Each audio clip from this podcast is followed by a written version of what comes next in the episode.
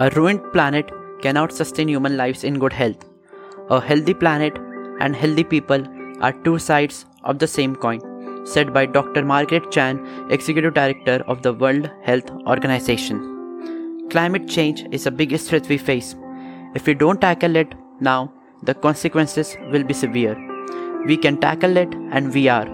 The three most important things we can do are to stop the activities that cause it, enhance our resilience to its effect, and talk about it.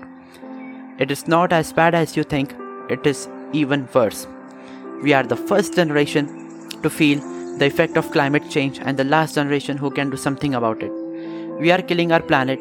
Let us face it, there is no planet B. Join me in this journey to discover the hidden depths of climate change and where we are heading. Climate change is one of the greatest threat to global security. Climate change knows no border and it presents an existential challenge to us all.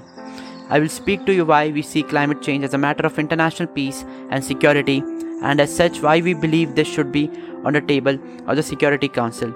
This is Talking Climate Change with Yash.